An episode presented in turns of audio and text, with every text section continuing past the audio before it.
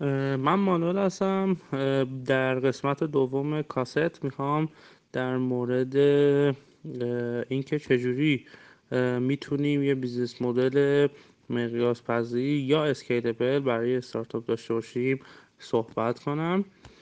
همونطور که توی کاست اول توضیح دادم تعریف scalable بودن یا مقیاس پذیر بودن رو گفتیم که اسکیلبل بودن در یک کلام یعنی که اگر من می‌خوام درآمد بیشتری داشته باشم نباید به همون میزان هزینه بکنم. یعنی اینکه با افزایش درآمد یا با اسکیل کردن به قول معروف یا رشد درآمد هزینه هم نباید به همون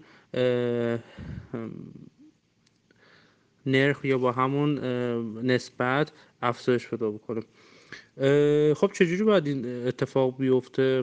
خیلی ساده است. ببینید شما اگر ایده ای که به ذهنتون می‌رسه باید ببینید که چه چیزهایی اگر درآمدتون بره بالا هزینه زا هستن برای شما ریسک ایجاد می‌کنن برای شما. اونها رو شناسایی کنید و ببینید که به چه شکل می‌تونید با یک راه حل نوآورانه و خلاقانه اون هزینه رو حذفش بکنید یا بندازید گردن یکی دیگه. یعنی این رو بدید دست یه نفر دیگه برات انجام بده.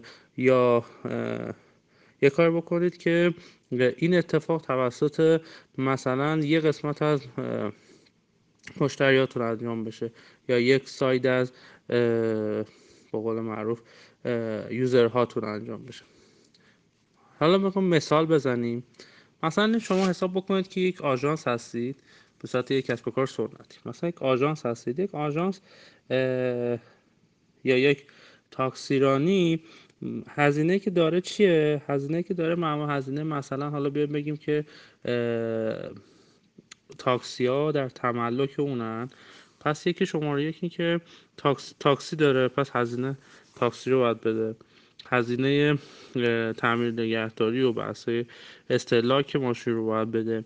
هزینه بیمه رو باید بده هزینه تر ترافیک رو باید بده هزینه لاستیک رو باید بده هزینه راننده رو باید بده و و و هزینه جا رو بده دفتر رو بده مجوز رو بده و موارد دیگه. حالا پس من اگه بخوام یک استارتاپ تو حوزه مثلا تاکسی تاکسی داشته باشم یا آژانس داشته باشم چیکار بکنم؟ می‌خوام یه business model scalable داشته باشم دیگه. کدوم بر من هزینه بر بود؟ گفتم خدمتتون ماشین راننده است دردسرای ماشینه نمی‌دونم استهلاکشه نمی‌دونم بیمه‌شه تر ترافیکشه و موارد دیگه. بیام یه کاری بکنم که گفتم این هزینه گردن یکی بیفته دیگه. بیام یه کاری بکنم که همه این هزینه ها بیفته گردن مثلا راننده. درسته؟ خب چی میشه که من چیکار کاری بکنم که این هزینه بیفته گردن راننده؟ و من اینجوری چجوری درآمد داشته باشم؟ من بیام. راننده چی می‌خواد برای اینکه بره هزینه لاستیک بکنه هزینه نمی‌دونم بیمه بکنه تر ترافیک بخره؟ که این کار انجام میده؟ زمانی که آقا ببینه درآمد زیاده دیگه باید ببینه که درخواست زیاده درخواست زیادی براش میاد کمیسیون کمتری باید بده. پس قاعدتا اون بیشتر از من نگرانه که ماشینش خوب بشه کار کنه خوب به قول معروف تر ترافیک داشته باشه و موارد این شکلی. پس میام یه واسطی میشم. این ور دو تا ساید میشم که میشم یه پلتفرم مثل پلتفرم اسنپ. راه حل نوآورانه. این که آقا یه کار بکنم راننده خودش هر کار دوست ماشین تملک نداشته باشم من هزینه ماشین ندم بیمه ماشین به من ربطی نداشته باشه.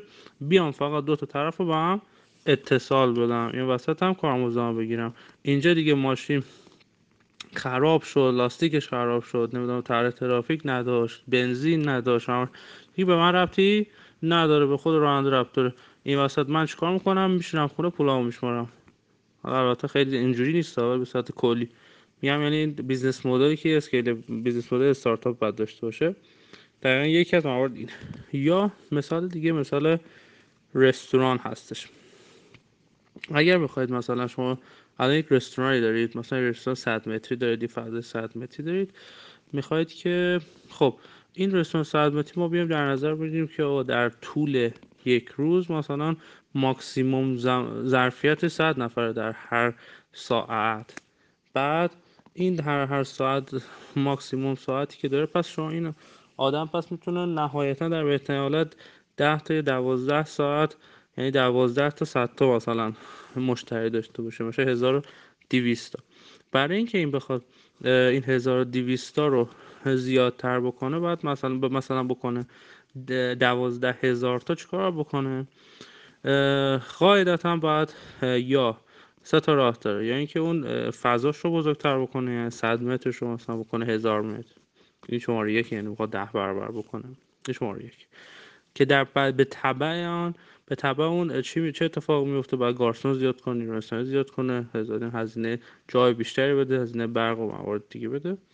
بعدش یه, یه راه اینه. راه دوم اینه که نه بیاد تا بیرون بر اضافه کنه. بیاد یک منطقه رو در نظر بگیره و بیاد از پیکا استفاده بکنه. بعد این پیکا پس شما اگر این پیکه شاید مثلا اون 120 تا بکنه 240 تا. درسته. 1200 تا بکنه 2400 تا یا 2400 بکنه. پس 12000 تا فاصله چرا؟ چون این پیک هم ظرفیت خاص خوش داره. پس هر پیک هم نمی‌تونه در واحد در عین واحد بخواد چندین تا چند تا مشتری داشته باشه موارد مشتری رو دلیوری داشته باشه موارد پس به ازای که من بخوام مشتریم زیاد بشه پس پیک هم باید زیاد بکنم. که این واسه در سر خود پیک میاد حقیقت چیزش میاد بیمش میاد موارد دیگه روش سومی که من شعاب و شعاب مختلفی داشته باشم. یعنی که این این که برای من مثلا دو هزار تا یا هزار تا در روز مشتری برای من میارم می‌خوام اینو بکنم دوازده هزار تا پس مجبور میشم که شعب مختلف پس یعنی حداقل 10 تا شعبه دیگه باید بیارم که به 12 هزار تا برسم. پس هر 10 شعبه باز نیروی انسانی خودش رو می‌خواد مجوز خودش رو می‌خواد و مورد دیگه خودش رو می‌خواد. پس حالا بیام استارتاپی به این کنیم حالا چیکار کنیم؟ چه چیزی برای ما هزینه برای اینجا؟ یکی هزینه پیک هزینه جای و به دردسرای مربوط به این دوتاست حالا من چی کار می‌کنم؟ میام یه کار بکنم که آقا مگر ما نمیگیم رستوران زیاد است مگر نمیگیم فسفود زیاد است. رستوران فسفود خب ظرفیت خالی داره قاعدتا ظرفیت کلش استفاده نمی‌کنه. من چیکار بکنم؟ اگر این وسط دردسر پیک با رستوران دردسر نمی‌دونم مالیات و شهرداری و عوارضی و بهداشت و مجاز و و و غیره با. مشابه من چی کار بکنم؟ یعنی بندازم گردن اون یعنی اونایی که برای من ریسک و هزینه ایجاد می‌کنه بندازم گردن یه طرف. خب حالا این بر من وظیفه‌ام چه؟ وظیفه‌م که ساید به قول معروف مشتری رو ببرم بالا. اون کسی که می‌خواد از این غذا استفاده کنه ببر بالا. این وسط من چی بگیرم؟ کامیشن بگیرم کارمز بگیرم.